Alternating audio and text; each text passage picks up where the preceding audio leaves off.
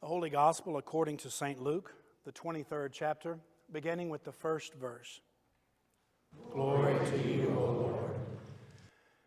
Then the assembly rose as a body and brought Jesus before Pontius Pilate. They began to accuse him, saying, "We found this man perverting our nation, forbidding us to pay taxes to the emperor, and saying that he himself is a Messiah, the King." Then Pilate asked him, "Are you the King of the Jews?" He answered, "You say so."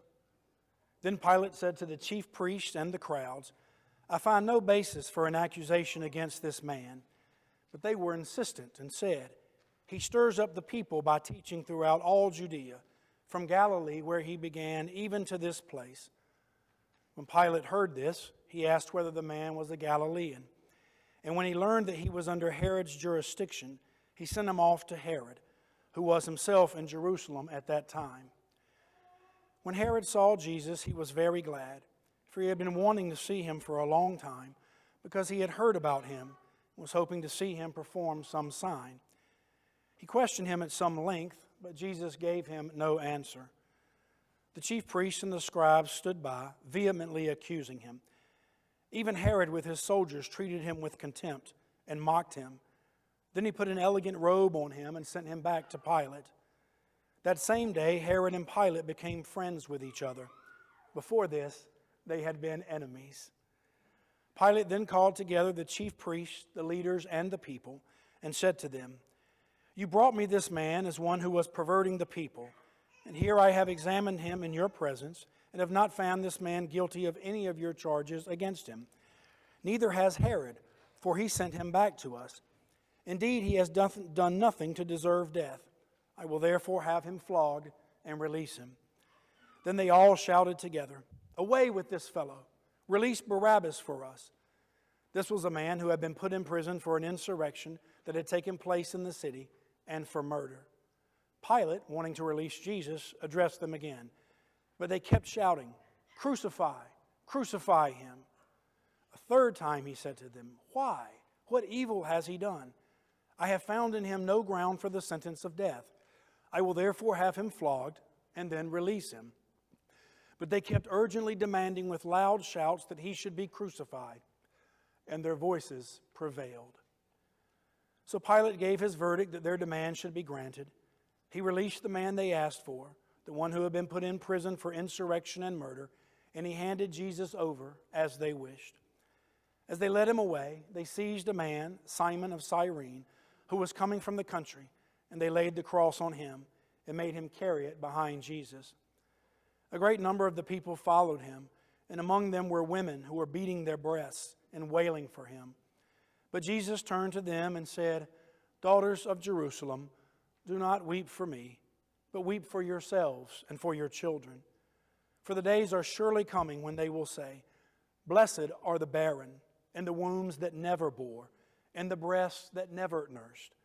Then they will begin to say to the mountains, 'Fall on us,' and to the hills, 'Cover us.'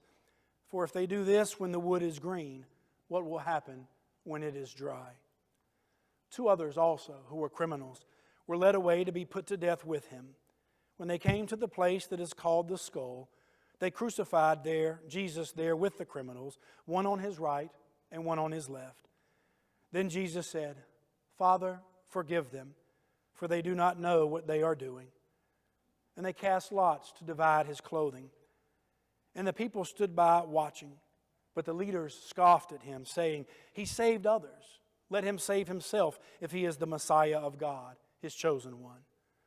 The soldiers also mocked him, coming up and offering him sour wine and saying, "If you are the King of the Jews, save yourself." There was also an inscription over him, "This is the King of the Jews." One of the criminals who were hanged there kept deriding him and saying, "Are you not the Messiah? Save yourself and us." But the other rebuked him, saying, "Do you not fear God, since you are under the same sentence of condemnation? And we indeed have been condemned justly, for we are getting what we deserve for our deeds. But this man has done nothing wrong." Then he said, "Jesus, remember me when you come into your kingdom." He replied, "Truly I tell you, today you will be with me in paradise." It was now about noon, and darkness came over the whole land until 3 in the afternoon, while the sun's light failed. And the curtain of the temple was torn in two. Then Jesus, crying with a loud voice, said, "Father, into your hands I commend my spirit." Having said this, he breathed his last. When the centurion saw what had taken place, he praised God and said, "Certainly this man was innocent." And when all the crowds who had gathered there for this spectacle saw what had taken place, they returned home, beating their breasts. But all his acquaintances, including the women who had followed him from Galilee, stood at a distance, watching these things. The Gospel of the Lord. Praise to you, Lord Christ. You may be seated.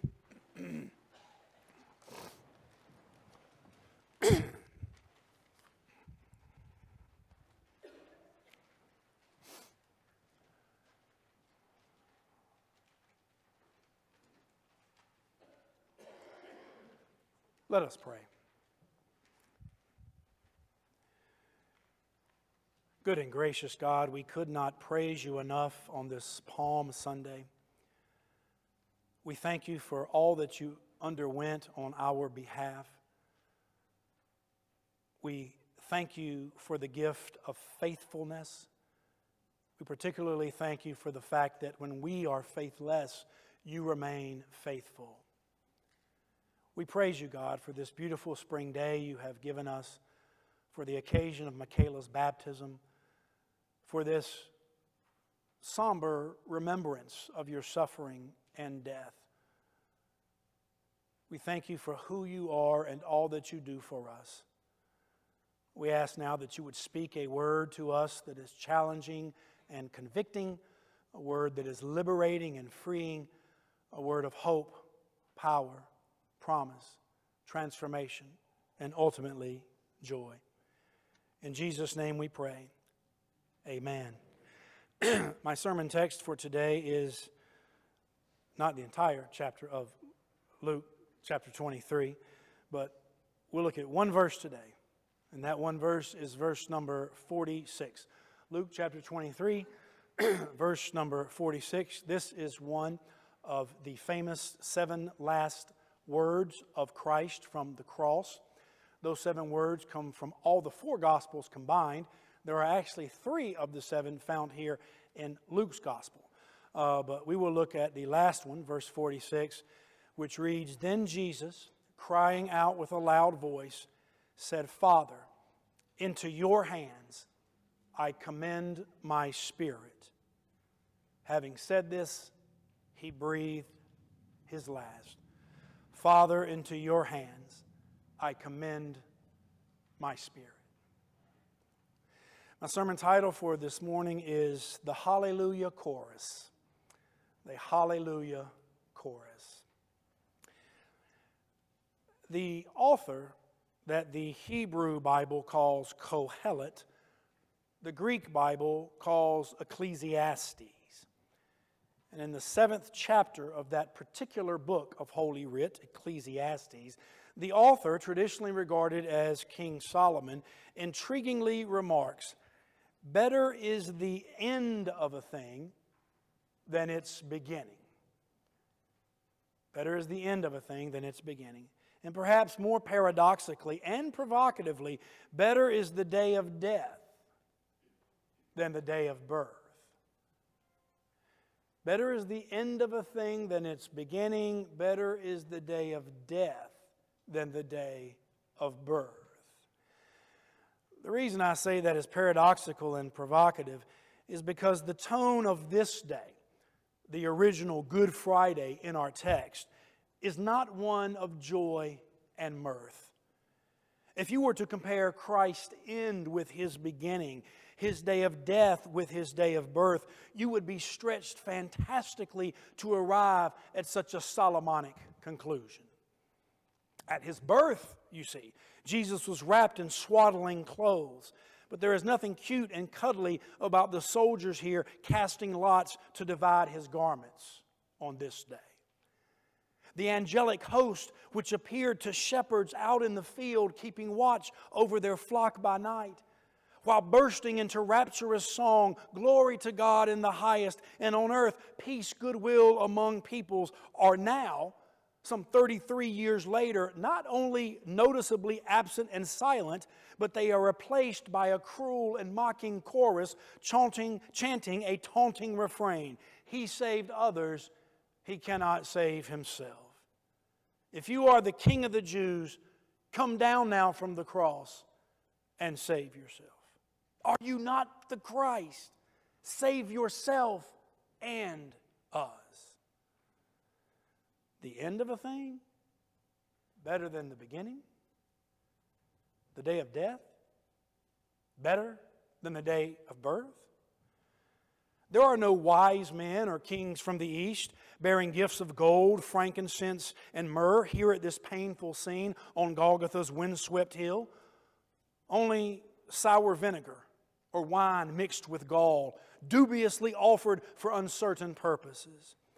There is no version of a Simeon or Anna present as there was in Jerusalem's temple at his presentation as a baby to herald the potential of this nascent, incipient human life with such resonant declarations as, mine eyes have seen the salvation of the Lord, which God has prepared for all peoples, a light for revelation to the Gentiles and for glory to the people of Israel. Now, my friends, now there is just the silent suicide of Judas, his betrayer. The conspicuous absence of Peter, whose last words were, I do not know this man. And the chants of crucify him by the crowds surrounding Pilate's residence. How can the end of a thing be better than the beginning? And the day of death better than the day of birth, when the sun itself refuses to shine for 3 hours. While the incarnate Son of God is executed in brutal and horrific fashion. While those nearby exhibit only bloodlust or profound grief and lamentation. I mean, no one is going home today amid multicolored lights and decorations to sip eggnog, sing carols, and open presents, are they? How could one ever possibly compare a beginning of hope and promise and potential and excitement and enthusiasm with an ignoble, ignominious, despicable, degrading, and humiliating end, and possibly arrive at the conclusion the end of a thing is better than its beginning, and the day of death better than the day of birth? There is no hallelujah chorus from Handel's Messiah being victoriously and joyfully sung this day, as was the case 3.5 months ago when we commemorated Christ's birth. In both Matthew and Mark's Gospels, Scripture records that Jesus, as he hung on the cross, cried again with a loud voice and breathed his last without divulging the content of that last loud cry. Luke here fills in that omitted detail. Father, into your hands I commend my spirit. The older translation records, Father, into thy hands I commit my spirit. Unlike Jesus' earlier cry of dereliction and abandonment in Matthew and Mark, wherein he quotes Psalm 22, verse 1, my God, why hast thou forsaken me? Jesus herein quotes another psalm, this one, Psalm 31 and verse 5, whose context is more one of quiet and confident trust. Into thy hand I commit my spirit. A little later in that same psalm, a similar sentiment is echoed. My times are in thy hand. Eugene Peterson's The Message, paraphrased translation of Scripture, renders this verse here, Father, I place my life into your hands. While the contemporary English version breaks it all the way down in colloquial fashion, Father, I put myself into your hands. my spirit, my times, my life, myself, I commit to your hands. My spirit, my times, my life, myself are in your hands, O God. God's hands, my friends, are strong hands and hands of deliverance. God liberated the Hebrew slaves from Egypt in the Exodus with a mighty hand and an outstretched arm.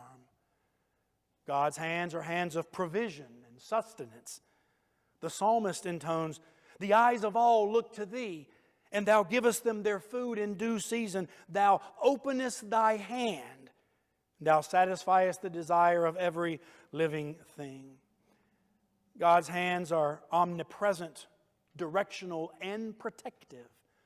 The psalmist ponders wondrously, "Whither shall I go from thy spirit? Whither shall I flee from thy presence? If I ascend to heaven, thou art there. If I make my bed in Sheol, thou art there too. If I take the wings of the morning and dwell in the uttermost parts of the sea, even there, O Lord, thy hand shall lead me. Even there thy right hand shall uphold me."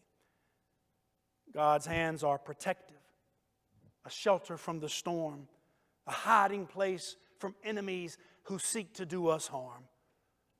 Isaiah said, "In the shadow of God's hand, God hid me." God's hands are extensive, extended, and salvific, even as they are beautifying and glory-giving. Because Isaiah also prophesied, "Behold, the Lord's hand is not shortened, such that it cannot save. And you shall be a crown of beauty in the hand of the Lord. You shall be a royal diadem in the hand of your God." God's hands are uplifting and honorific, because Peter wrote in his first epistle, "Humble yourselves, therefore, beloved, under the mighty hand of God, that in due time God may exalt you."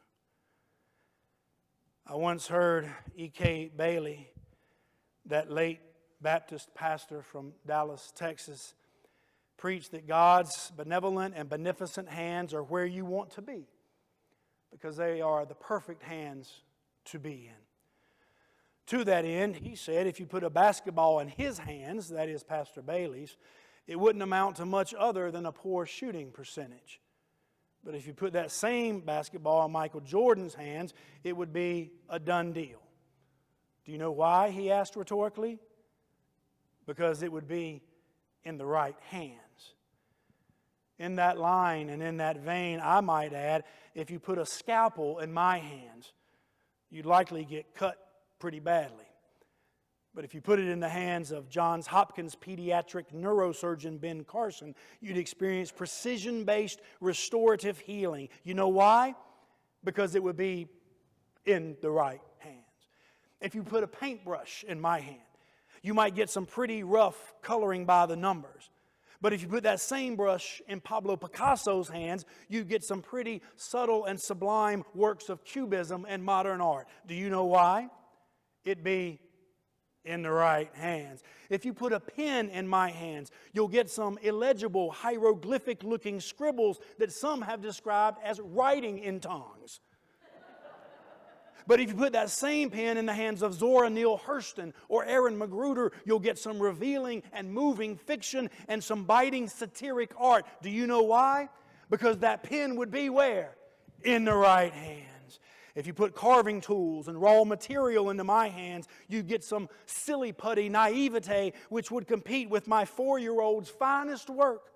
But if you put them in the hands of Michelangelo, you'd get some breathtaking Renaissance sculptures like David in the Pietà. You know why? They'd be in the right hands.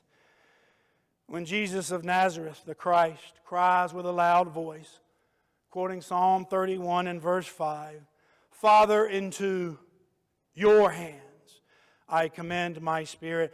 He is turning his spirit, his times, his life, himself fundamentally over to God. He is acknowledging the one from whose bosom he has come and to whose bosom he now returns. He is turning over and committing and entrusting His life, His mission, His ministry to the right hands, divine hands, holy hands, healing hands, loving hands, cosmos creating, earth forming, land and water separating hands, hands of provision and sustenance, of omnipresence and direction and protection, hands of extension and shelter and salvation, of crowning beauty, and most of all, of glory. There is an old Native American proverb which states, "When you were born, you cried, and the world rejoiced." Live your life in such a way that when you die, the world cries and you rejoice. When you were born, you cried and the world rejoiced. Live your life in such a way that when you die, the world cries, but you rejoice. When Jesus Christ became incarnate from the Virgin Mary and was made human according to the Nicene Creed, I believe He cried as a baby and the world rejoiced. I believe He cried cries of infancy while His parents, the shepherds, the angels, the wise men, Simeon and Anna in the temple, and creation itself in the form of Bethlehem's star all rejoiced. And I believe in the end, ultimately, in this last word from the cross, "Father, into Thy hands I commend my spirit," I believe that the world is crying, but He is rejoicing. The world is crying because they are beginning to realize that He was in the world and the world was made through Him, yet the world knew Him not. He came to His own home, and His own people received Him not, according to John's Gospel. The world is crying here because they are looking upon Him whom they have pierced, and they are mourning for Him as one mourns for an only child, and weeping bitterly for Him as one weeps over a firstborn, according to the prophet Zechariah. But I believe that Jesus knows that the end of a thing is better than its beginning. The day of death, indeed, better than the day of birth. And so He rejoices. He rejoices in a life well lived, a life of innocence, righteousness, purity, and obedience, a life of teaching and deliverance and healing and miracles and restoration, redemption, and reconciliation. I think as He hangs on that cross, He recollects His baptism, His temptation, and the beginnings of the Galilean and Judean ministry. I think He recalls the Beatitudes, the Sermon on the Mount, and the Lord's Prayer. I think He remembers the 12 disciples, the 700 disciples, Jairus' daughter, Lazarus, and the widow from Nain's son, all of whom He raised from the dead. I think that the embers of His head being anointed, His feet washed, dried, and kissed, and His own washing of the disciples' feet still smolder in His consciousness. I think, my friends, that Jesus is gathering together all the parables, the stilling of the storm, the walking on water, the feeding of the 5,000 and then the 4,000. His own transfiguration, the founding of the church, the two great commandments, the embrace of sinners, tax collectors, and prostitutes. I think He gathers Zacchaeus and Nicodemus and Bartimaeus, the widow's mite, and that Syrophoenician woman's both faith and daughter, and He is turning it all over to God, His Father. He is entrusting all of it to His heavenly parent, along with the suffering, along with the rejection, along with His feelings of abandonment, thirst, concern for relatives and friends left behind, for those blinded by ignorance, for last-minute repenters, and the satisfaction of a sense of mission accomplished. I think He wraps up His whole life in toto and gives it back to God. "Father, into Thy hands I commit my spirit." Through the pain, the agony and the sorrow, I believe in my sanctified imagination that the faintest semblance of a brief smile crossed his otherwise beleaguered body, and joy, however momentarily, entered into his heart as he exclaimed, "Father, into thy hands I commit my spirit." I mentioned earlier that no one would be singing the Hallelujah chorus from Handel's Messiah today like they did just a few months back at Christmas. That's too bad, because you see, Handel's Messiah actually tells the entire story of Jesus from birth to death to resurrection. It was actually composed for Easter, not for Christmas. And the Hallelujah chorus itself, that which is most familiar to us, most famous, actually commemorates the crucifixion of Jesus Christ on that old rugged cross. At its premiere in Dublin, Ireland in 1742, the King of England actually stood during this part of the performance, beginning a tradition emulated by most even down to today. Why don't you stand right now? King of kings, forever and ever, alleluia, alleluia. Lord of lords, forever and ever, alleluia, alleluia. And he shall reign forever and ever. He shall reign forever and ever, forever and ever. Alleluia, alleluia. The Hallelujah chorus. Amen.